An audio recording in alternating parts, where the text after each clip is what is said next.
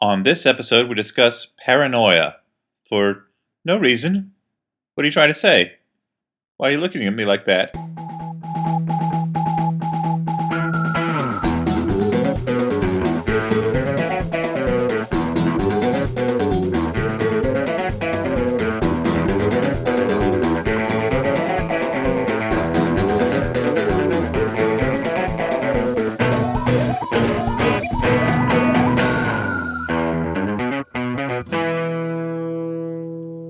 Hey, everyone, and welcome to the Flophouse. I'm Dan McCoy.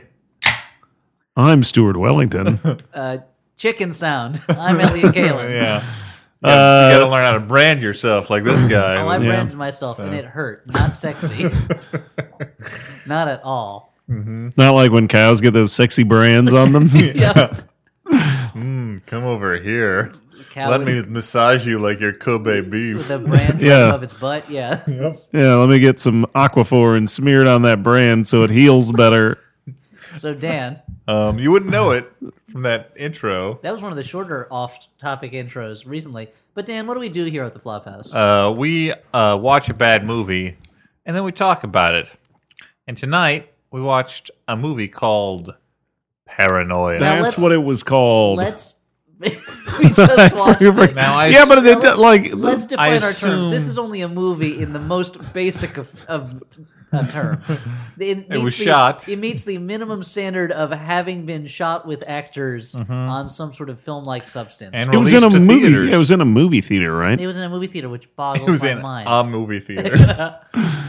now with America was on fire with talk of what was the movie's name again? Paranoia. I know it- it's easy to uh, m- misplace Paranoia that name activity. in your brain because it's so generic well, but also I feel like uh, with a title like that, you expect it to be like about paranoia. Yeah, like it's uh, I don't know Roman Polanski, like uh, the tenant uh, repulsion style, like Yeah, or like yeah, like Breakdown a of Or it's someone. like a Like- giallo movie with like close-ups on the eyes constantly. or like a shock corridor type, like '60s kind of, you know, cheapy thriller, eh, you know, B movie type thing. and it was none of those things. It was a generic. Uh, It could have just been industrial called espionage. movie and been just as It appropriate. should have been called "Let's Not Make This," and it would have been better. sure. If they had called this movie off, that would have been the best thing. Yep. If it was paranoia, subtitle do not make test script. And uh, but no, Liam Hemsworth needed his ve- his star making vehicle, and unfortunately, this was not it. They're gonna make Mm-hmm. Yeah. him a star. They're gonna have to shoot him into space and blow him up, so that his light can warm a tiny planetoid. the light from his brawny shoulders. Yeah. His shoulders made of paper towel. Brawny hold oiled on. shoulders.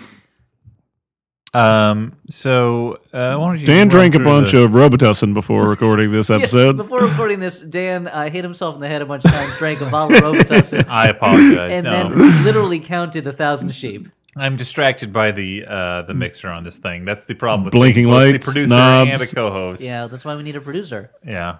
Um. Maybe we could get uh, what's his face? Uh, You're Do on it. fire. Stop the kid it. stays in the picture. we can get Robert, Robert uh, Evans. Evans. to be our producer. Uh, Dan, do you want to lie down for a little bit? Stuart and I can handle this. No, no, no. If he lies down, he won't ever wake up. no, that's true. We got to keep him awake. Walk him around the room. Yep. Feed him black coffee. Put a bunch of peas under his mattress like Don't keep him up. a shitload of He's them. a fairy tale princess. Thank you for noticing, guys. Pee under his mattress. The smell will keep him awake. So Paranoia. Let's. we talk about watched this stuff. movie, and now we're about to talk about it. Elliot is about to give a plot summary. Yes. Go, Elliot. And starting in three, two, one, uh, Liam Hemsworth plays Adam Cassidy, a guy who we're supposed to believe is kind of a tech know-it-all who works as a on a project for a phone, a big multinational phone company called Wyatt Mobile. Because what's an Hmm. imposing rich guy's name? Uh, how about Wyatt? Mhm. Yeah, Nick Wyatt. And Wonder- uh, played by Gary Oldman. played by Wyatt Sinek. that That would have been great. He would have been great in that, That role. would have made it so much better. Instead, a we million get Gary times Oldman better. doing his fucking chimney sweep impression. No, Gary was doing what was Dan thought was supposed to be an Australian accent, but I wasn't sure. I thought it was more of a Mary Poppinsy Cockney. That No, I, I So- came around. It wa- it was a Cockney accent, but the, it, it's too. I think it it says a little something about Gary Oldman's voice work that it took a while to figure out I think what was going on. it says something about Gary Oldman's uh, devotion to the project. yeah. Let's just say he gave a better performance in Red Riding Hood. Mm-hmm. Well, I mean, Yeah, that's. no. I mean, that's not even under debate. Yeah. he sets a guy. He burns a guy alive inside of a giant iron elephant. Right. And when Oh, Yeah. someone asks, and when uh, who is it? Uh, someone asked if they can touch Josh a sword. Lucas or somebody asks if, if they can see, see feel touch his sword. He goes, "No." it's perfect line reading. Anyway, uh, Liam Hemsworth and his friend, who is supposed to be a nerd, also, except he's also played by a handsome guy, and it's a sign of how glossy, stupid this movie is that even the guy who's supposed to be like the nerdy girls don't want to date him, like a computer geek guy, is still just a handsome guy with a thick neck and a chin butt. He just has glasses on. Wait, he's got a chin butt. no, no, he has a cleft in his chin. It's not like he has a chin, but he wears glasses. You can't do both usually, but he does. Uh, they work for Gary Oldman on a project. They try to get into a an exclusive club that nobody else seems to be that interested in because there's no line to get in, but they can't he- get in because they're losers. Well, like the nerdy friend would have been a better choice to be the star of the movie because Anyone would have been a better choice 'Cause to it- star in the movie. Liam Hemsworth is terrible. in Because this. it's not like because Liam Hemsworth begins the movie looking like a preppy asshole, Yeah. and they There's don't a- have to there's do a- like a, Actually, the movie opens on a voiceover while he's jogging. Uh, that a all about how- voiceover. Always a sure sign that the movie's going to be good. Oh yeah, any movie that starts with a voiceover is automatic box office gold. Going to be the best thing you ever saw, Mm-hmm. heard, tasted, smelled, touched. Every sense will be glorified by this voiceover movie. But uh, Liam Hemsworth has, does a voiceover about how his generation was robbed. They were supposed to have the success, and instead it was taken away from them. And it really feels like this VO was just like put on as an afterthought to Yeah. try to make it relevant in some It's way. like, oh yeah, uh, shit. There was a financial collapse. Um, can we stick something in there about that? Because Can we? otherwise, what you have is not even a not even a fantasy of rich person life. You know, kind of boilerplate, two twists in the whole thing.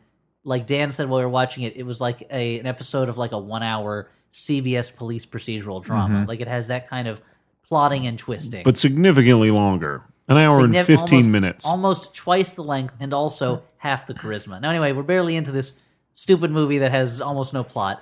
But uh, so he they get fired from their job after he gives an impertinent presentation to Gary Oldman about a product that they are working on. But it was uh, shots of Gary Oldman naked in the Scarlet Letter. Was the presentation? it was Sure. called. Like, look at that. It was called. Yeah, it I was, was Check there. that it was out. looking for funding for a Hall of Fame of little penises. a, not impressively sized penis Hall of Fame. Exhibit one: Gary Oldman in the Scarlet Letter.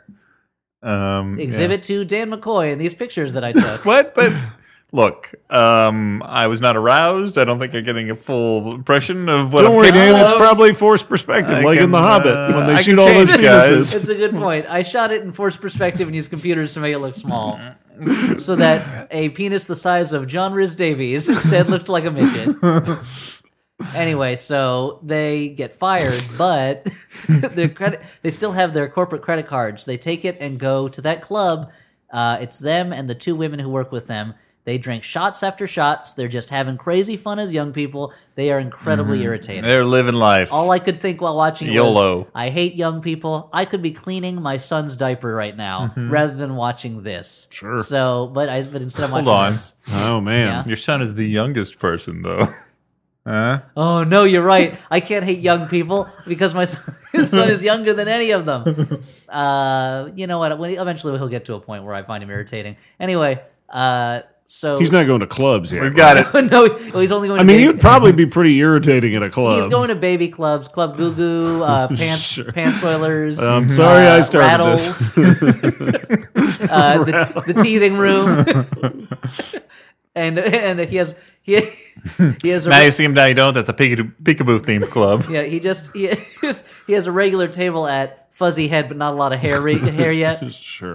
the club and uh, That's a very descriptive long name. And it sounds kind of like Harrison Ford in this movie too. yep, yep. Well, we'll get to that. While at the club, Liam Hemsworth locks eyes across the room with Amber Heard. They Mm-hmm. dance together. Cut to the next morning. They've had sex, and she's kicking him out of her apartment because she's a high-powered executive, and he is just bridge and tunnel trash. And he goes, "I don't even know your name." which means that they spent the whole night together without ever exchanging names. Yeah, That's they're what like, kids "Hey, do nowadays, you, dude. There there was a lot of Take hey, your you, clothes and, off, you. girly. Yeah. Let's do this. You got it, boy. Boy. you sex a good game, boy, but now you leave. uh, he is uh, confronted by Gary Oldman. Fr- Gary Oldman sends his uh, kind of all around hitman enforcer to pick him up. And Gary Oldman Yeah. says, Did Julian McMahon? Yeah. you think. Julian McMahon? McMahon, yeah. McMahon? Uh, McMahon. terrible Doctor Doom himself. Yeah. and they say, Look, you just spent $16,000 at that club of our money, which is What? crazy. Crazy. I think they bought some Swarovski crystal online while they were at the club. Uh, and then rented a car for a couple weeks. But uh, the, well, they got bottle service, but it was just bottle service that they were like they threw it up in the air and they practiced shooting it. so they got a bunch of bottles. okay, I mean it's It's the Yosemite real Sam waste of service. thousand dollars a bottle. We shot sixteen bottles. Yeah. Well, that's It not adds bad. up. Out of how many balls did they throw? Like 24? Yeah, no, I mean, it's- oh yeah, no, yeah, they threw thirty up in the air, but they only shot sixteen. I mean, that's still pretty good. That's over half. But uh, he's Gary Oldman says, "Here's what you're gonna do: either we press charges, or you're gonna become our corporate spy.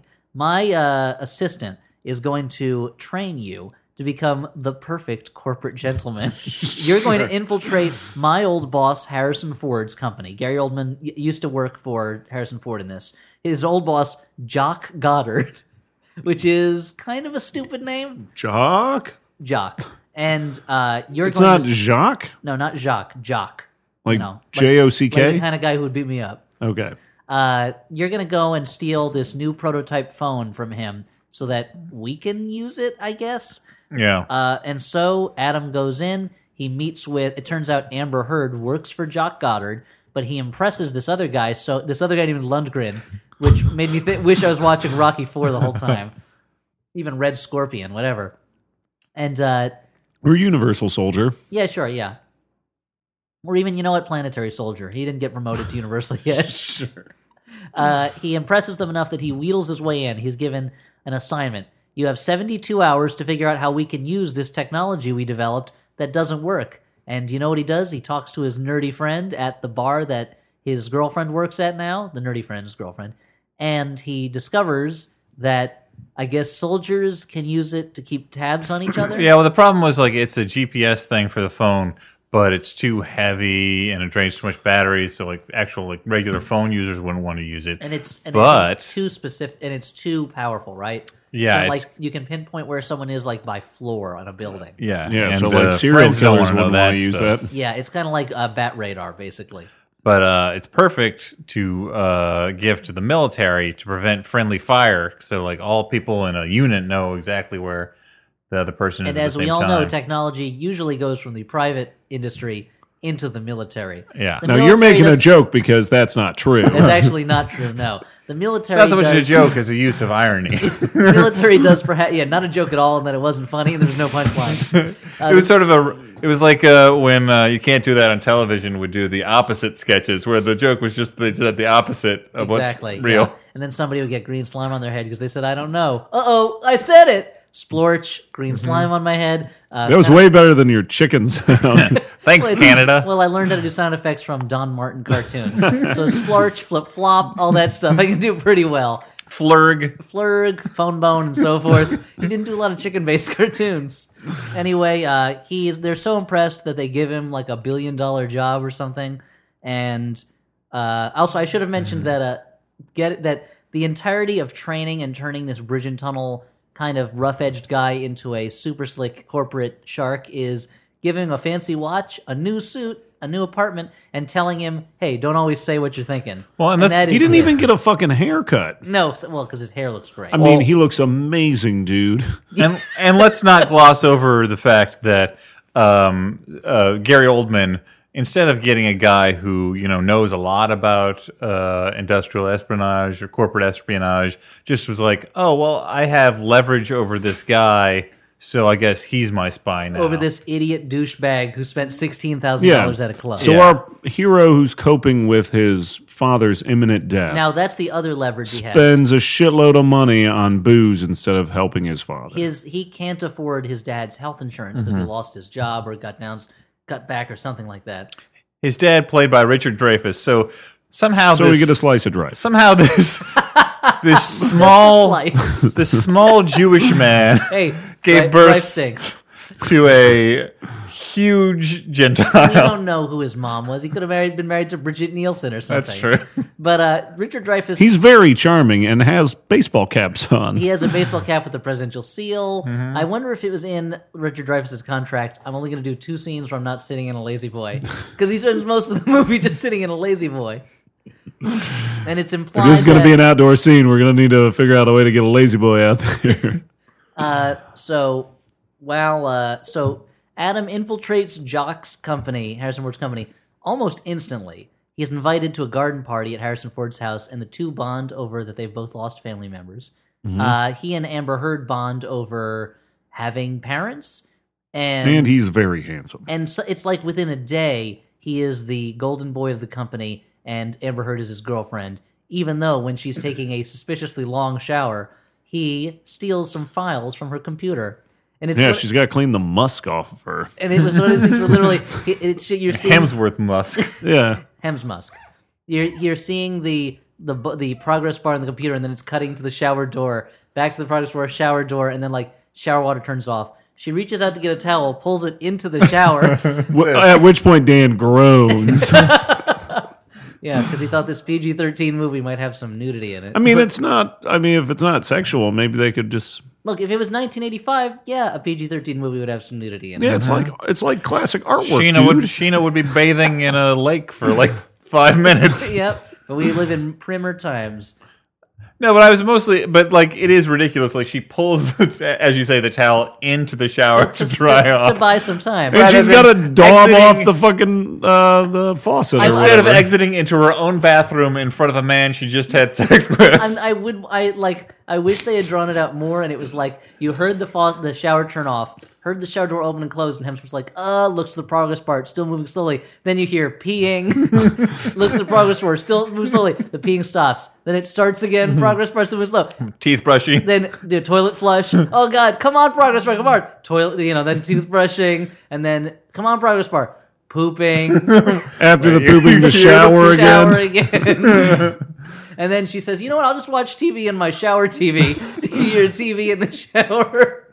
I'll watch The Last Emperor. That's a nice long movie. Progress bars still moving slowly. We dissolve to the final bars of the score for The Last Emperor. You know what? There's I haven't seen 1900 either. That's another Bertolucci movie. I should find. I should really watch. I'm getting pretty pruny, but uh, I'll stay in here for a while. You want to? Yeah, I'm into that, babe. Get super pruny. you, you, I love old ladies. Yeah.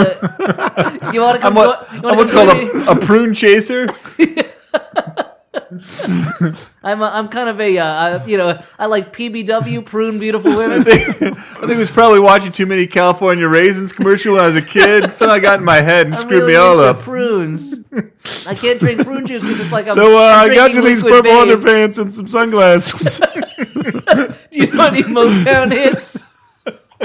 Look, you know what really turned me turned me on is if you're wearing just gloves, high top sneakers, sunglasses, and saying Get me "Thanks, a Bill saxophone. delivered."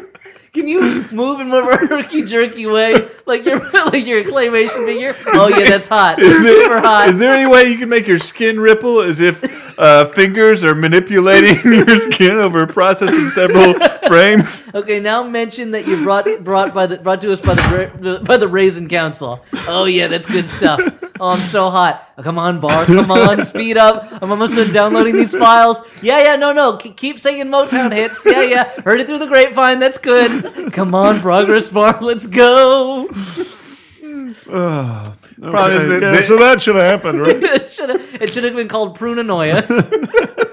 and that should have been the main scene, the centerpiece, if you will. Yeah. anyway, he goes to let's let's do it real real short. Uh, Adam finds out he's being watched by cameras by Gary Oldman. Gary Oldman threatens his dad. Gary There's a Oldman- great scene where we see Gary Oldman's been just watching Richard Dreyfuss sit in an easy chair. on an iPad. he's just got his Dreyfus cam up, his 24 hour Dreyfus cam from the San Diego Zoo's Dreyfus exhibit. uh, they, in order to threaten him any even more, they run over his nerd friend with a car uh, right in the middle of the street. So Adam goes to steal this uh, phone using he doesn't have the right fingerprints to get into the vault where the prototype is kept. So, off of a spoon, he steals Amber Heard's fingerprint and makes a silicon fingerprint mask. I don't know. That is- using an iPad or something? no, what the fuck you can He's do using with his spy He pad. stole uh, uh, Tom Cruise's uh, mask making machine or whatever. The what fuck. from Mission from Mission Impossible Two? the thing that makes masks and doves fly out of your coat. Yeah. well, that was his David Copperfield machine made doves fly out of his coat. But uh, he has, but there's a, and there's a scene. He's running through the building, and the guards are know it's him. They're like, "It's Adam Cassidy. Go get him. Go get him." And there are endless scenes of two slightly out of shape guards running through red lit hallways, just looking for him. We- He's not in here. He's not in here. Yeah, it's like the Forever. last episode of fucking Twin Peaks. It's- yeah, it's like there's one of the yeah they're looking for Bob the whole time. Sure. but they have uh, but it's there are two security guards in what must be like a forty-story building Right. at least, more than that. I don't know. Well, and then we learned though also that like there was no reason for the security guards to be chasing me anyway because it was all a Because setup. it was all a trap. After he twice fails to get his fingerprint read by the scanner, and then kind of presses the edges of his fingerprint mask a little bit for, a Mm-hmm. little bit more, he gets in. He steals the phone, and there's a message on it. Once a thief, always a thief. He looks around. Harrison Ford's right there. It was all And the a phone trick. looks stupid. I mean, it looks like a like a piece of paper. And what we've Mm. been told is it's like a phone that you use for everything, and it you have it and you on can you or something. and you can fold it, And Elliot. you can- It's a foldable phone. It's a fold phone. It's a oh, flip like phone. a flip phone? exactly. no shit. They make those still. This whole movie is about cutting edge phone technology, but it seems to not have seen a phone recently. So, like, Yeah. when the guy who's supposed to be the biggest phone tech guy in the world, Adam Cassidy, when he gets text, he his phone will say ten text messages, and they'll just pop up one on top of another in a t- random tiling fashion. yeah, like you're going onto some like crazy website and there's just Fucking pop-up ads Mm, Crazy come up. website. I think you mean sensible website. I mean, I think you mean sensual website. and so it's like, yeah, I guess all the old phones you would just have the ability to scroll through text messages and read whatever you want you wanted, but in this weirdly cutting edge future phone, you have to you have to close every message to get to the next one. Almost like it's like a fucking story. It's like a matryoshka doll series of text messages. Matrushka, Matryoshka. Matrosh, matro, troshka, tr- It's mattress. pronounced It's like perestroika. a mattress ska d- a doll. Okay. Uh, so we're- Baba Yaga write us a letter and tell us how to say it Where properly. each text message conceals another text message until at Barbara- the end. Bob- Baba Yaga. Yeah, I got write us a letter uh, made out of spaghetti. Send it to us. What? Wait, that, I have no idea what you're talking about. I don't either, but I want to hear more about this Russian folktale. Oh my God, spaghetti Russian letter? Italian this folktale. spaghetti, this spaghetti-based Russian folktale. No, I mean, it wouldn't have been We spaghetti. all know the story of the great bear who lives in the sky and eats pizza. It's an old Russian tale. you know, Let's not forget that the old Russian story of the time Stalin was tricked by a meatball. it's all here in my book of Italian-Russian folktales. The trick was the meatball was made out of turkey instead of beef, and so it was healthy. so he was tricked into having lower fat content. All right, it wasn't spaghetti because obviously, but wasn't the I have no idea what you're talking about. wasn't the Baba Yaga like one of the most famous like tales? Like she like there's like noodles that wouldn't like stop coming out of her like noodle noodle pie. right in Yeah, somebody write in. noodle noodle fans. fans, if you're a fan of noodles, witches, noodle pots, or or chicken leg houses. If you're Russian, if you're Italian, if your name's Noodles and you're from the movie Once Upon a Time in America, write in and tell Dan what are you talking about. Or we could have one of our contests. Uh, what Wait, am no, I wait, don't talking do- about? No, not a contest. Look, how, it just makes me realize how much I wish this thing was called Paranoodles. It was about people trying to get the newest noodle technology. But a pair of them because a single noodle is Oh, worthless. come on. Who would want to eat one noodle? But two noodles, you got your way towards, towards a meal. the idea that, that you Harrison, can Ford, time together. Harrison Ford is working on the new cutting edge noodle. it's a shape The noodle no, can fold. it's a shape it's a shape no one's ever attempted before. A noodle shaped noodle. it's so it's a meta noodle. Man, when we found out that the NSA was collecting all of our meta noodles, That was I can't believe the government Oh, was doing that. What the fuck was? It? Well, Okay, so wait, where so, were we? So Harrison, it was a trick. Harrison Ford confronts him. He says, "I've got all this evidence that you and Gary Oldman are doing this together. Now you're gonna. Now either he's gonna go to jail or he's gonna sell me his company, which he wants for some reason." And uh, Adam Cassidy is, ah, "I'm in trouble." He goes to Gary Oldman, and uh, Gary Oldman tries to have him killed by Julian McMahon. yeah, there's a chase scene that's not very good where they're running through the alleyways of Philadelphia in in lieu of New York. But uh, he's going to turn the tables, right? That's, Hey, uh, his girlfriend gets mad because he was lying to her. Yeah. And so Adam recruits his old buddy, the nerd, to help him uh, stop them. And so what he does is he uh, has a meeting with. the most obvious thing. There's a yeah. He he meets with first he meets with Gary Oldman and he records their conver- Actually, he just ambushes Gary Oldman while Gary Oldman is eating an egg at a restaurant with his assistant. He reveals the assistant has been working Played with Harrison by his Ford assistant's played by M. Beth Davis. David's. Yeah. from Army of Darkness. Yeah. Which man, you know, when I first saw Army of Darkness, I'm like, oh, I kind of feel bad that she's in this movie and she seems kind of serious about shit.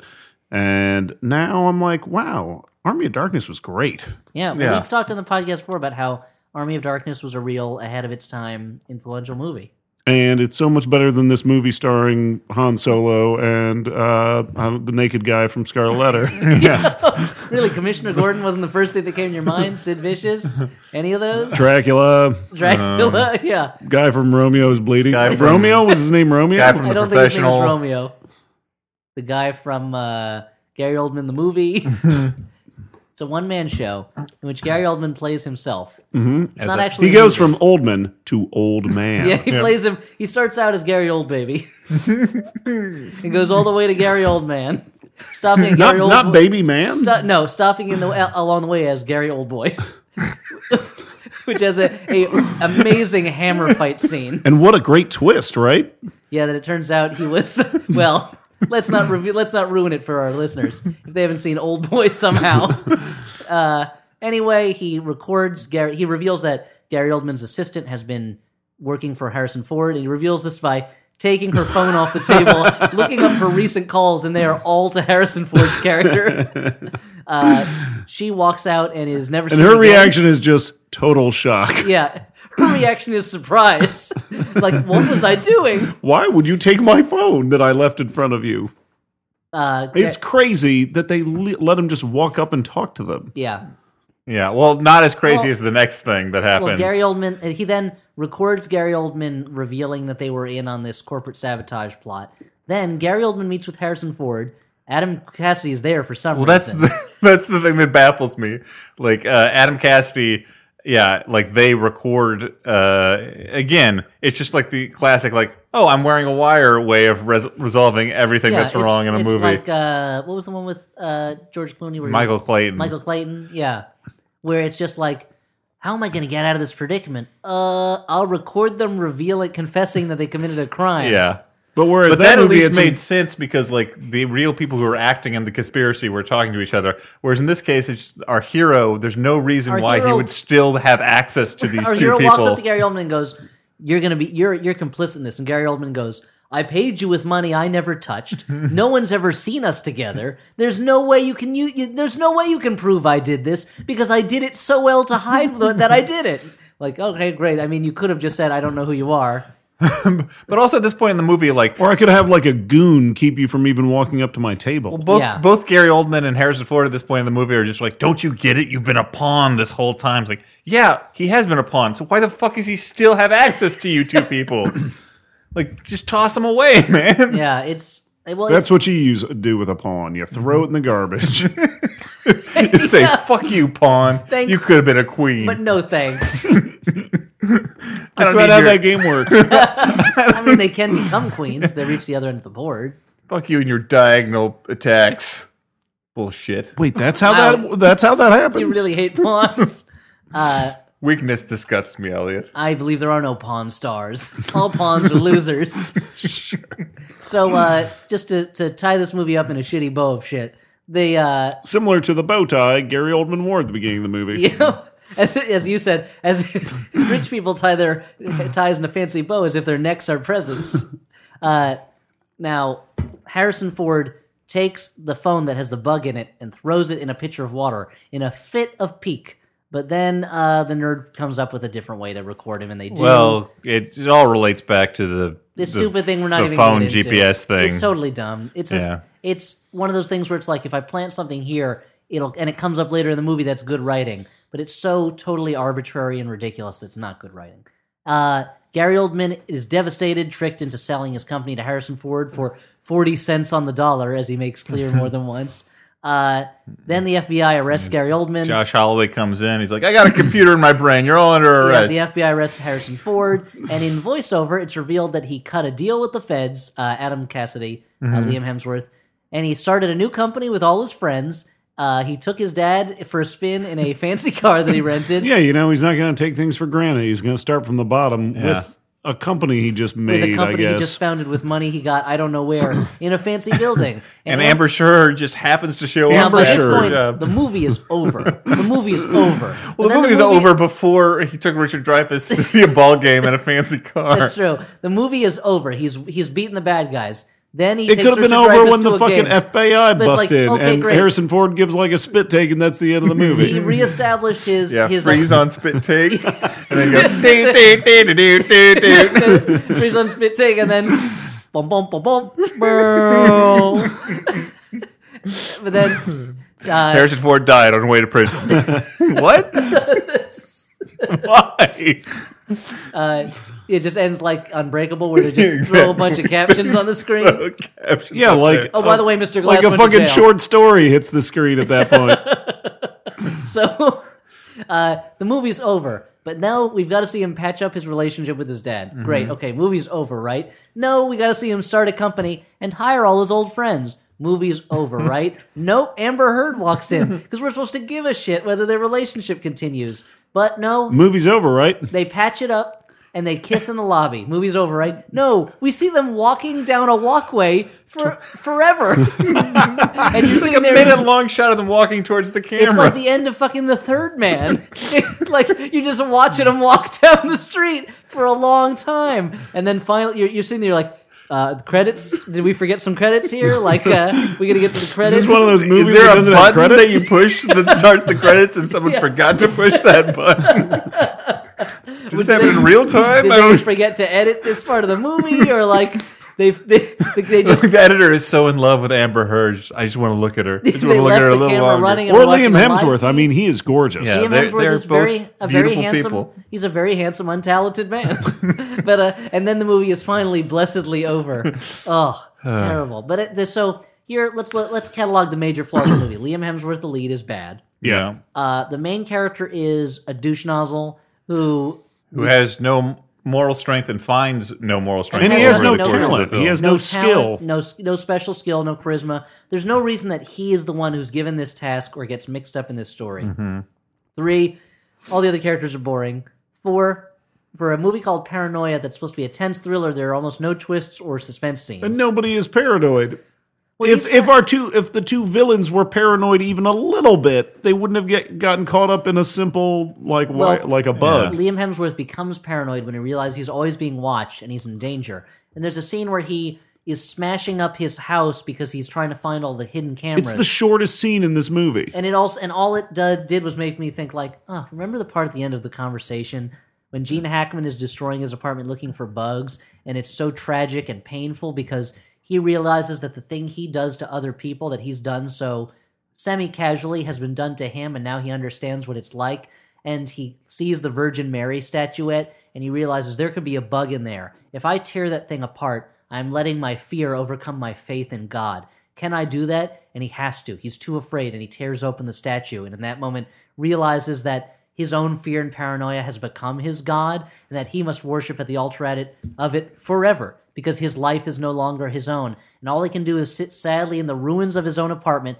trying to find some solace in playing the saxophone. but even that which once soothed his troubled conscience is now powerless powerless to save him from the world he created, the world which has now destroyed him. And it's like, oh, what a good movie that was. well, Paranoia is nothing like that. Yeah. I'm watching this thick necked, bald chested idiot just breaking stuff for a couple seconds while Richard Dreyfuss sits in a lazy boy. Well, and talk about uh, the other flaw, like talk about a thin plot, like It's a movie about corporate espionage where the I guess the twist is that both of the people engaging in it are bad. Yeah. which was I- not a surprise. See, I really thought there were going to be more twists, and he was going to be playing the sides off each other more. Mm-hmm. Like that, there was going to be a real "who can I trust" throughout the film. I remember seeing the was tra- one uh, I, I twist. remember seeing the trailer and it was it felt like it was going to be a little bit of that where it's like two guys are waging war against each other but this third guy oh wow he's a player Yeah, but no, yeah, it's, it's like they wanted to make a uh, like a luxury power fantasy about suddenly being picked to become like enter this rich world. the firm. Kind of, yeah. Yeah. But even that, they like they didn't go. They didn't bother to build this world of luxury that we were supposed to live in. Right. Other than showing us like a fancy apartment, a fancy. I could have house, used like a and montage fancy or A two. bar. fancy him, Amber like- Heard. a fancy Amber Heard. I Yeah. could have used like a montage or two of him like enjoying this new lifestyle Yeah. to actually give you a reason to be like oh I could see why he wouldn't, wouldn't want to give all I that could up see how you could so easily be seduced by the, the ease and the the decadence. trappings of power Exactly. But instead, it's just like, like uh what's that one with uh, Al Pacino and Devil's Keanu, Roo- Keanu Okay, Reeves Keanu Reeves. Yeah. yeah, and a roof. they have Keanu Reeves have in- he's kangaroo in- hybrid. who, who's in? He's in Punt Break, the Australian rules football movie. And Johnny Marsupialnomic. Marsupialnomic. Um, Uh, Now there. Now this. Now let's talk about that for a minute. How much more interesting would it be to see Keanu Reeves as a kangaroo in his own movies? Because let's face, let's look at kangaroos on film. What is there so far? There's Kangaroo Jack. Kangaroo Jack. There's a movie that was sold on the lie that it was starring a rapping kangaroo. There's, Mm. There's- Tank Girl. yeah, There's uh, you got Wake and Fright, Wake where and they, Fright. they they go hunting kangaroos. that's about it. Crocodile Dundee. I, but they're not letting any kangaroo characters in that. I mean, they're you being got your hunted. Winnie the Pooh, where Yeah, you got but Kanga. Kanga and Roo. Uh, you've got Congo, which is a giant gorilla, not a kangaroo. sure. so that's something different. Um, So I guess what I'm saying there's is, that kangaroo that Bugs Bunny fights. yeah, hippity hopper. Yeah. The Or one actually that Sylvester. as Sylvester, because when his son goes, my own father, afraid of a mouse. Oh, I'll ne- oh, the shame. Oh, man, now that I'm a dad, I really understand Sylvester's pain in those cartoons. When I know that my son will someday be a, might be ashamed that I can't beat up a kangaroo.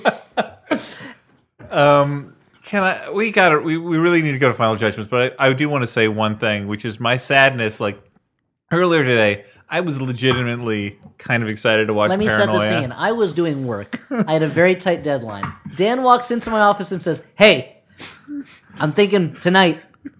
And I'm like, "Yeah, yes, what?" And he's so excited he can barely get the words out. And meanwhile, TikTok, I have a deadline because I have a, I have a job to do. And Dan goes, "I'm thinking tonight we'll watch s- Paranoia." it was like, "Okay, fine." He goes, You- "I think this one's going to be really crazy and good." Uh, uh, okay. I- first of all, I saw that you were surfing the internet at that I time. was researching something. um, but no, I was excited. Bangbus.com, Elliot. What I could was have- writing a headline about buses that I have banging on them. Well, if I if I had seen you in our script software, I would not have done that. But um, so no, but I was excited. This But he was so he was shaking with excitement. basically because He had a, he had a smile on his face you'd normally see only on a little child who's just heard the word balloon. but basically, I was excited about this for for one reason, and that reason was Harrison Ford. And, and you would think that at this late date, And you'd know that he only I makes would have bad been movies. burned so many times. But you got to remember that, like when I was a kid, Harrison Ford was my favorite actor. Oh, the first You mean- time you saw What was Lies not- Beneath, you were like, I was not under the illusion that he You was. and Dan just watched Regarding Henry over and over again as a kid. You gotta understand when I first saw Working Girl. yeah, Dan, what? No, yeah. we all loved Harrison Ford when we were kids. He was Indiana Jones. He That's was the Han thing. like, Solo. I was under no illusion that he was the best actor, but he was my favorite actor. And then the last Whereas when I was a kid, two my favorite- decades I of think- my life, at least. When I was a kid, I think my favorite actor was series of Sprite the- from Gremlins. Couldn't get enough of that guy. Why didn't he make any other movies?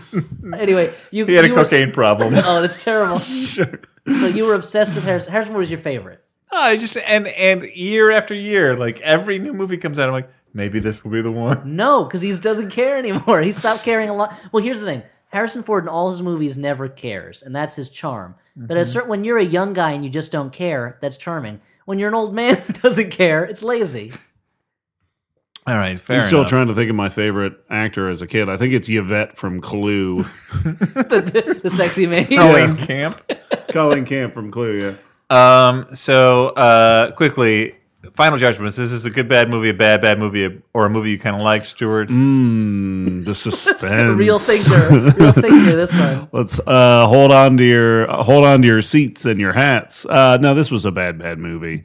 Um, yeah, there was just not much there. I, I can't really say anything else about it. Yeah, when it started out, I thought it might be a movie I kind of liked because it's very glossy, and I was still like, "Hey, there's a lot of p- people I like in this movie," but it's yeah, Drive? it's just it's just the drive. I kind of Right, want Uh, angry 3D. Uh, Oldman. Uh, I was hoping it was gonna be like a Josh Limitless. Holloway. I, I even was like also Amber hoping Heard. This should have been like Limitless, a Yeah. movie that looked really stupid, but was like fun stupid. Yeah. where it Yeah. was like super high energy. Su- like that was a movie where you really believed, okay, this guy has gotten to enter a world of crazy privilege and fun. And now he's licking up blood to make himself limitless. Now he's literally drinking another man's blood so he can think of a way to escape killers. Yeah, and then at the end, he wills himself not a drug addict anymore. but I think that's a bad bad from you, right, Elliot? Uh, certainly bad, bad. All right. Uh, so moving on. Um, before we get to letters, just a quick message from our friends at All Things Comedy. They're more Um, than friends, Dan. They're like family at this point. Uh, just a just a note that uh, Tom Segura's uh, uh, comedy special is now available on Netflix. It's a one hour special called Completely Normal, and the album of the same name is available for purchase on iTunes. So uh, check that out if you're a fan of comedy, particularly of the stand up variety. Yeah. Sitting down, not so much for you, Stuart. Yeah, what like Bill Cosby shows? Like he sits down and does comedy. I But moving on. mean, he's great, but I'm sure he has to Stephen sit down. Hawking. When Stephen Hawking does a comedy show, uh, to letters. This What? this two letters.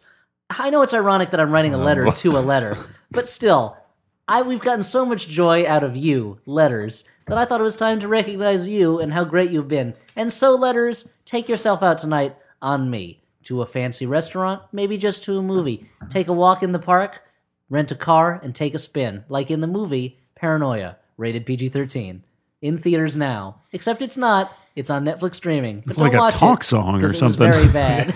anyway, letters. I guess I'm running a little long, Like and a- i I've got to let you go. So just keep on a lettering and keep on keeping on. Like a bit of spoken word. so that's a Your le- obedient servant, Elliot Kalen. P.S. Those are two letters. that's a letter that we did not receive, but uh, on I to was letters. writing it to letters. okay, That's So- why it ended with my name. sure. This one Elliot last name withheld. Now. Yeah. this one comes from Chad, last name withheld. It starts off, dear Flophousians. Wow, Elliot, great song there. I especially like the part where you scattered the entire theme of the Brady Bunch. Wow, the the one time he did not actually sing a song. You know, There's a- because I because I zig when people think I'm gonna zag. And Yeah. by zig I mean ziggy. when people think I'm gonna zaggy. You've been looking a little Zaggy like the lately. is like Zaggy the uh, like '90s attempt to have him wear lo- his clothes backwards like crisscross. he was cool. He was zaggy. Yeah. Uh, anyway, Chad continues. Sadly, I have a few things I currently rent from Rent a Center, and I go in every Saturday to pay my bill. Every Saturday that I walk in, I'm greeted by Journey to the Mysterious Island playing Awesome. on all 30 flat screen TVs Every in the Saturday? store. I always thought it was sort of funny, and now I've seen that full movie probably three times from all the segments I've watched. This was all fine and dandy until three or four weeks ago when I walk in and on half the TVs, Marmaduke was playing. Coincidence? I think not. Someone there either loves your podcast or loves torturing customers. I just had to write in about this, and since it's my first time writing, I want to say thank you for creating a superior podcast to all other bad movie podcasts. I can listen to past episodes over and over, and they never get old. Dan, I've got some questions if you want to ask them on the podcast. Sure, why not? Elliot, when are you going to be on TV again? Make it happen. Uh, I mean, I'll do my best. I have no idea. Dan, if you were able to choose to be one Ninja Turtle, which one would you choose? Oh wow! I personally prefer Donatello. I too prefer Donatello. In the same in a you similar guys way are that fucking lame. if I was dude. choosing a Ghostbuster, you know, we all would love to be Vinkman, but in my heart, I know I would have to be Egon. Honestly, I think you're Ray. Thank you. like in the cartoon Egon, where he's got the awesome hair, and normal Harold Ramis Egon. Um, normal, normal Okay. Egon. Not cartoony again. Uh, Stewart. Egon Shiel, the artist. I mean, he paints some beautiful yet tortured figures. Uh, Stuart, do you currently have a mustache? As an avid facial hair grower, I hope the answer is yes. I gotta disappoint you. I I had a little bit of scruff earlier this week, and I had to shave it off for intimate time with the missus. I don't okay. want to hear that. Well, She just likes to pet Stewart's I mean- up, bare upper lip. yeah, I've that's had the full thing. mustaches before. What do you do for intimate time in Well- those? Uh, I do not want to tell you, Dan. All right, I'll tell you after we're done recording.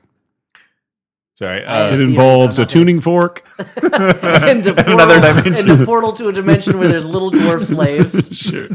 Because in bed, they Stewart grab- plays a good game, boy. Two of them in one episode. Now, why Phantasm wasn't- Five now- has driven us mad. Why wasn't the tall man a spokesman for Game Boy? That's what I don't understand. The commercials. You play I- good Game Boy with Tetris, Super Mario Land, and other packaged packaged cartridges. uh, so moving on. I mean, that's an amazing question. Angus Scrim for Game for Nintendo. sure. when he's promoting his latest movie, Line of Scrimmage. this next is Scrimshaw. It's where- it's his one man show where he does the best of George Bernard Shaw. I thought it was a video game where you uh, carve onto whalebone. Yeah, yeah, it's that too. Um, so this is Chris' last name withheld. He writes, "Greetings, floppers. I'll cut through Hey the there. bullshit and cut right to the chase. Thank you, finally, Chris. I thought you'd never get to it. I'm a simple man with a simple request. Would any of you, or if I dare to dream, all of you, sing Leslie Gore's "It's My Party" in the guise of the Crypt Keeper? I know you guys don't do a ton of voices or singing, but I figured, but I figured it was worth asking. Look, we don't, we're not, we don't live at your whim, Chris. Yeah, come on.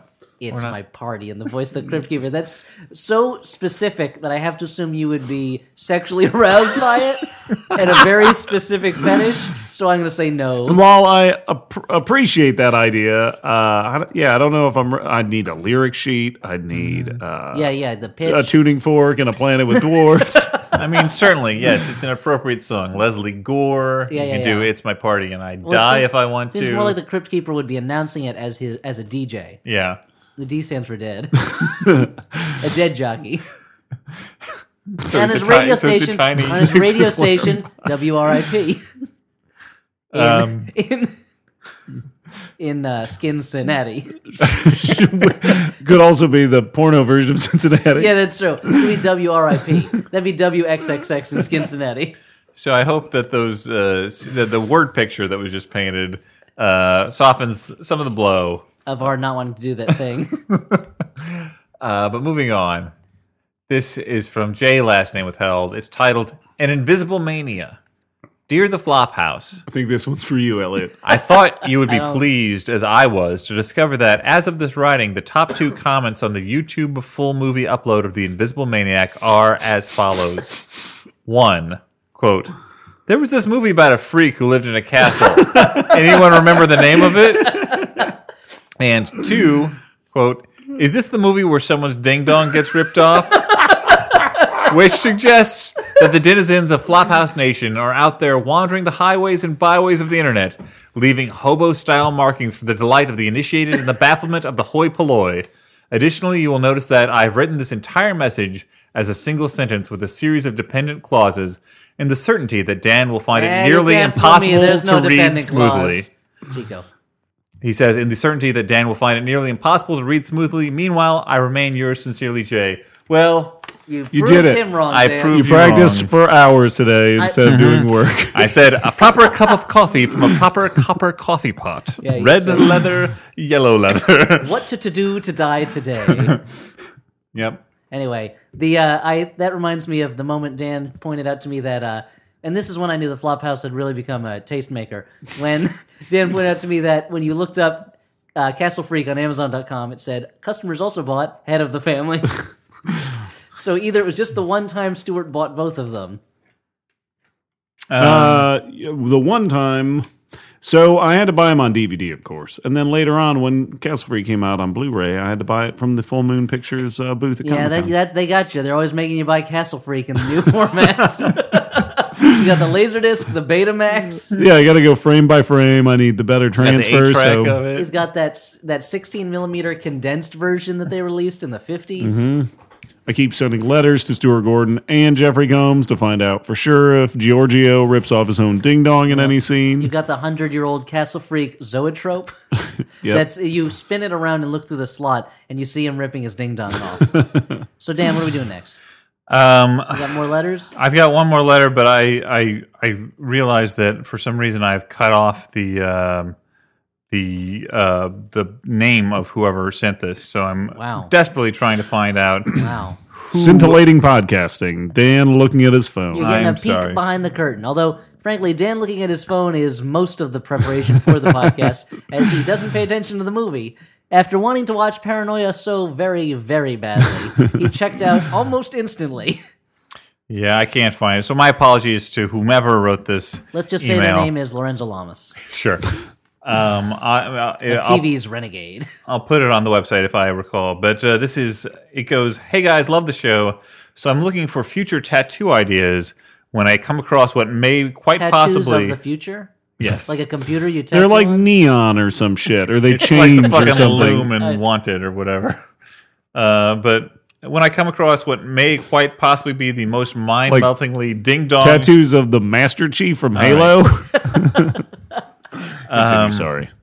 This guy says, I'm looking for future tattoo ideas when I come across what may quite possibly be the most mind meltingly, ding dong dismemberingly, atrociously awesome tattoo that has ever existed. Not safe to work. Uh, for work due to the tall man from Phantasm hearing from a man's exploded chest cavity, unless you work in a mausoleum containing interplanetary portals, then possibly safe for work. I present this delicate snowflake to Stuart, and solely Stuart, as the finer arbiter, final arbiter in whether it deserves such a high distinction. Your associates' opinions are welcome, of course. However, I feel they lack the requisite background in ding dong dismembering to qualify as a judge in this area. And so here's the picture of uh, you can see the tall man. Yeah, yeah. I can- I can see quite clearly that's Angus Scrimm playing the character, the tall man. Yeah, looking out from somebody's ripped open body. The problem is, tattooed I on think in their a body. way that movie, uh, that that tattoo is terrible because what it does is it invalidates the rest of the art form. Never again will there ever be a tattoo that ever reaches that Hmm. it's quality. reached the pinnacle, so why bother from now on? Yeah, exactly. So I'm wondering, like, is is the tall man like, just like hanging outside this guy's body? clearly just killed him, or maybe he's renting the place. Sure. Maybe he opened a portal inside that guy's body, Mm-hmm. or maybe he's looking through somebody's body and the hole is so deep that it goes all the way through his body. He is. He lives in that guy's body. Okay, But that he makes went- sense. But he went on vacation. He just you don't came even have back- to explain anymore. I totally believe you. Just came back to find that his house, this guy's body, has been robbed, and a hole left in the wall where the Mm-hmm. robber came in. And there's a bunch of raccoons inside that guy. Yeah, it's Sure. awful. Just garbage everywhere because a uh, Yeah. homeless man's been living in there for a while. That's why he's making that All the face. copper right? wiring Yeah. for that guy's body is gone. Oh, it's stripped. It's totally stripped. So um, yeah, pretty good tattoo, I think. That's a good tattoo. Thanks for saying that, Mister Question Mark. yep. Anonymous. What, do you think he's P, the Riddler? No name. Edward Nigma. Sure. Uh, Yeah, Mr. Nigma is the Riddler. All right, thanks. So And Mr. Smegma is a Batman villain you don't see too much these days.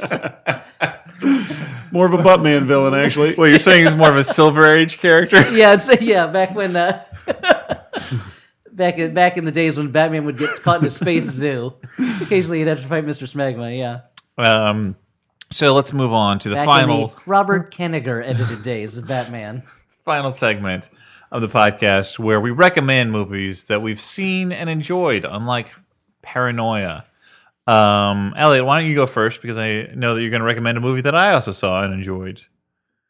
Uh, Go but on. I you're have, another, yawning. I have another option if you want to no, no, recommend no, that no. one. I'll, I've, I've got. You'll chime in. I also have another. because I option. Uh, will recommend the other movie in addition. Okay, so- Catfight. But I, well, my main recommendation is the Grand Budapest Hotel, Wes Anderson's new movie. It's possible a lot of flop fans have seen it already, but I went to the uh, extreme notion of ha- extreme uh, length of having my mother come in from New Jersey to babysit my son, so my wife and I could go see this movie, and it was totally worth it. It was really great. I enjoyed it a lot. It's more of a fast-paced caper adventure than Wes Anderson usually does, and I found it not as emotionally rich as Moonrise Kingdom, but I really enjoyed it a lot. It was from moment one to the last moment, I was having fun and enjoyed it through the whole thing. But I think that the, I think the it's one of his most like obviously blatantly funny movies. But that I mean that's true. But then I, I found that at the end, like the actual like the very end of the movie hit me emotionally very hard, and I think it hit me all the harder because it was so lighthearted through most of the movie. And I realized like uh, there's been a lot of discussion, you know, on the Flophouse Facebook page. I know there are a lot of people out there who don't like Wes Anderson that much. Um, they they just don't connect with his style, and I understand like if a style doesn't work for you, it doesn't work for you. But I kind of realized thinking about Wes Anderson's movies recently that I think part of why he works so well for me is that all of his movies are about people who are very sensitive emotionally but aren't very good at expressing it like are very I can like see that. like uh, are Hmm. Just like a holding everything inside It's like a themselves certain guy sitting at this table right Well, that's- now, Stuart Wellington. No, just Yeah. kidding. Just like you did. No, I'm saying it it, it it it it connects with me because I feel like it's the same thing. Like I'm I'm kind of an emotional live wire who deals with that by uh, keeping the world at bay. But all of his movies have a moment of like catharsis at the end where Mm. a lot of emotions come out. Have you ever had a ski chase down a mountain? I Mike? did. I was I was chasing Willem Dafoe down a mountain. Spoiler alert. this is one of those movies that sh- would be a fantastic all ages adventure film if not for a couple moments of nudity and a ton of swearing. that uh, Ray finds his character is like this very uh, like classy, refined, elegant uh, hotel concierge who also swears all the time. And uh, And there's just some very funny. surprising violence in it for a Wes Anderson movie. yeah, that's true, but it's still kind of cartoony. Yeah. Um, they, but uh, I really enjoyed it a lot, and I think you know what? I'm gonna say this: every time we bring up Wes Anderson, one of us feels the need to say, "Now I know pe- some people don't like him. Let's stop doing that. He's just a movie director. There's nothing special about his movies that's not like other movies. Some people don't like other movies. That's fine. You love Brian De Palma. I'm not such a huge fan, but every time you bring it up, you don't go, you know, some people don't like Brian De Palma, but I think. So I let's think just it's- say I'm recommending this Wes Anderson movie because I liked it. No apologies, no defense. I just say that because when I say I like Brian De Palma, the internet, uh, and by that I mean our Facebook group, does not erupt with a bunch of people Well, but- feeling the need to come out of the woodwork to make fun of Brian De well, Oh. Palma. I'll say to those guys who feel the need to erupt and come out against Wes Anderson, don't see his movies, dude. yeah. Go watch Yeah, I something. mean, you we like. all like Prometheus, and people didn't. The world didn't explode or nothing, yeah, right? exactly. Yeah. Wes Anderson's Prometheus. What a movie! love to Now that, see that. I'd love to see. Uh, and I wanted to recommend. I would love to quickly- see Wes Anderson make a 3D movie. His movies are almost 3D already. except Yeah. he has such complete control and like narrow focus on the picture It's true. plane a lot. I think th- I think I bet he could do something really cool with 3D, but I feel like he might not want to. There's such a flatness even with the three dimensions in his movies. Yeah. He He's composes his movies a lot like of times. dioramas. Yeah, yeah. Uh, now the another movie I want to mention real quick is one that might be a little harder to find than Grand Budapest Hotel, but I enjoyed it. It's called Repentance, and it is a Georgian film from the '80s about a uh, Soviet dictator who dies, and mysteriously his body of each night is dug up and placed in on the patio of his old house, and uh, it turns and the person who's doing it is put on trial and tells the story of why she thinks this Soviet dictator's soul should never rest, and it's both very grim at times and also very goofy at times. And there's a scene where the dictator and his two henchmen stop by an artist's apartment to intimidate him through singing to him as guests at his house and putting on an impromptu like a cappella concert that is very Terry Gilliam esque. Uh, so repentance, if you have an interest in seeing kind of a uh, pre end of the Cold War uh, satire type movie. Um, I'd like to recommend a movie that uh, just happens to be uh, the movie that The Dissolve is talking about this week when we're recording this. Uh, the website The Res- Dissolve, but I just watched it because I got the Blu-ray uh, at Christmas and hadn't had a chance to see it, and I wanted to show it to my wife, which is The Sweet Spell of Success uh, by Alexander McKendrick. Uh, it was written by Ernest Lehman and Clifford Ode- Odets. Uh, Ernest Lehman, you may know, uh, possibly most famous as a screenwriter for writing North by Northwest, although this is a much more uh, bitter movie than North by And Northwest. Alexander McKendrick also directed Lady Killers. Yeah. Um, star, it's a movie that stars uh, Tony Curtis and Burt Lancaster, and it's about the uh, gossip columnist uh, sort of culture of the the 50s. I mean, it's it's uh, based on Walter Win- Winchell, pretty much, um, and uh, it's just beautifully shot. Uh, it's got a great Elmer Bernstein jazz score. It's it's a film noir movie, but about uh, like the gossip column business, and um, it's it's very funny. It's very bitter. It's really like every facet of it is super kind of dramatically presented, but in a wonderful way rather than an overbearing way. And I quickly want to also say uh, Flophouse uh, book recommendations. Uh, I was on vacation last week, and during that vaca- vacation, I Da read Vinci Code. uh, I read a couple books that I think that uh, Flophouse listeners would particularly enjoy. There were both Everybody poops. well, they're both linked in that they're both kind of cultural. What a shocking ending on that one. I mean, it's right there in the title. stay, just stay to the last five pages of everyone poops. to see if everyone poops. Don't tell your friends the shocking surprise ending of everyone poops. Surely some people don't poop. Don't Oh, forget to sh- read tune the in book, my for friend. tune in after the credits for a shocking twist. for a teaser for, Captain America, the pooping soldier. Nick Fury will show up and he will poop all over. We need you. It's, it's called the Defecators Initiative. Uh, no, the movies, uh, the, the movies, the books I wanted to recommend. They're both linked in that they're kind of both uh, cultural histories. Um, one is called Five Came Back by Mark Harris, and it's about uh, five directors who were part of the war effort: John Ford, John Huston, George Stevens, William Wyler, World War and II. Uh, Frank Capra. Yes, and um, and the other was uh, Superman: The Unauthorized Biography by Glenn Weldon uh, which World War just II. sort of traces uh, Superman uh, in all his incarnations um, from when he was invented to the present, and showing how he reflected the the changing times that he was in. Um, obviously, Five came back dealing with the real events of World War II. Carries a lot more emotional weight than the Superman book, but they're both very enjoyable. Uh, so I recommend those too. Stuart, I'm going to recommend a uh, a movie that I actually received as a gift from uh, Flophouse listener Alex, last name withheld. Uh, it's a movie from 1979. Ooh, that's Elliot and Dan territory. I guess so. I don't know. Uh, it's you know I did because it's, refer to it's uh, old. the Friends of Eddie Coyle in the last episode as a more recent movie or a more modern movie. and It's 40 years old, so. Uh, the movie I'm going to recommend has recently been released on Blu-ray. It's a movie called The Visitor. Uh, It's a movie that was made in collaboration that between. was not the Richard Jenkins. no, 1979. It's not Visitor Q. no, it's got no. the I'll, UK movie. I guess I'll recommend that in a later episode. uh, no, this movie Not does. Q, the Winged Serpent. This movie does feature a hot young actor, Mr. Lance Henriksen himself. cover of, TV's Millennium. Lance the Pants Henriksen. cover of Tiger Beat, Lance Henriksen. for for most wrinkly. you know, then the cover line is Loopy over Lance. before he lost that bet with a pumpkin head.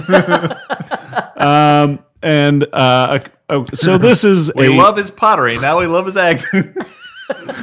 so this is a crazy movie, and I'm recommending this as a movie to watch with friends, uh, Or loved maybe by yourself. Uh, according to its IMDb description, and I guess like the back of the box too, uh, it's basically about a little girl who has the soul of some kind of evil intergalactic entity named Satine, which is very much like Satan. it's your off-brand, kind yeah. of generic ver- store brand version of Satan. and uh, she's in a struggle with this like uh, this entity of good this uh, played by john Huston in one of wow. his yeah yeah yeah in one of his later roles and uh, lance henriksen plays a shifty owner of a basketball team So it's like Eddie with Whoopi Goldberg. This is a movie that features a police detective getting his eyes plucked out by a crow, or I guess eagle. I don't don't write in letter. really easy to tell the difference between the two. Yeah. Um, this description. The more you say about the movie, the less I understand what it is. But This the more is- I want to see it. if you like movie, uh, this movie has all the elements of Italian cinema that So I neorealism? hate, which is lots of close ups on the eyes, lots of weird cuts, lots of weird, like, um, intermingling of shots. Bad dubbing. Exactly, terrible dubbing. But at the same time, I found it weirdly charming in this case, and really interesting musical cues that do not relate to what's going on on screen. So, if you want to watch a really strange movie, So that policeman getting his eyes plucked out is like boing. whoops. uh, so yeah, The Visitor, check it out. And thanks again to Alex, last name withheld. All right, guys. Well, um, once again, I feel like perhaps we've, like Rumpelstiltskin, we've spun the, Water out of the wine. shitty yarn of uh, paranoia into gold. Uh, you know, it wasn't yarn that he was spinning into gold, right? It was straw. Whatever. I mean, it would still be quite a feat to spin yarn into gold, but that's not the story. He spun spaghetti into gold, Yeah. No, just like Baba Yaga. No, no. So for the Flophouse, I've been Dan McCoy. I'm Stuart Wellington. and I'm Elliot Kalin. Good night, everyone.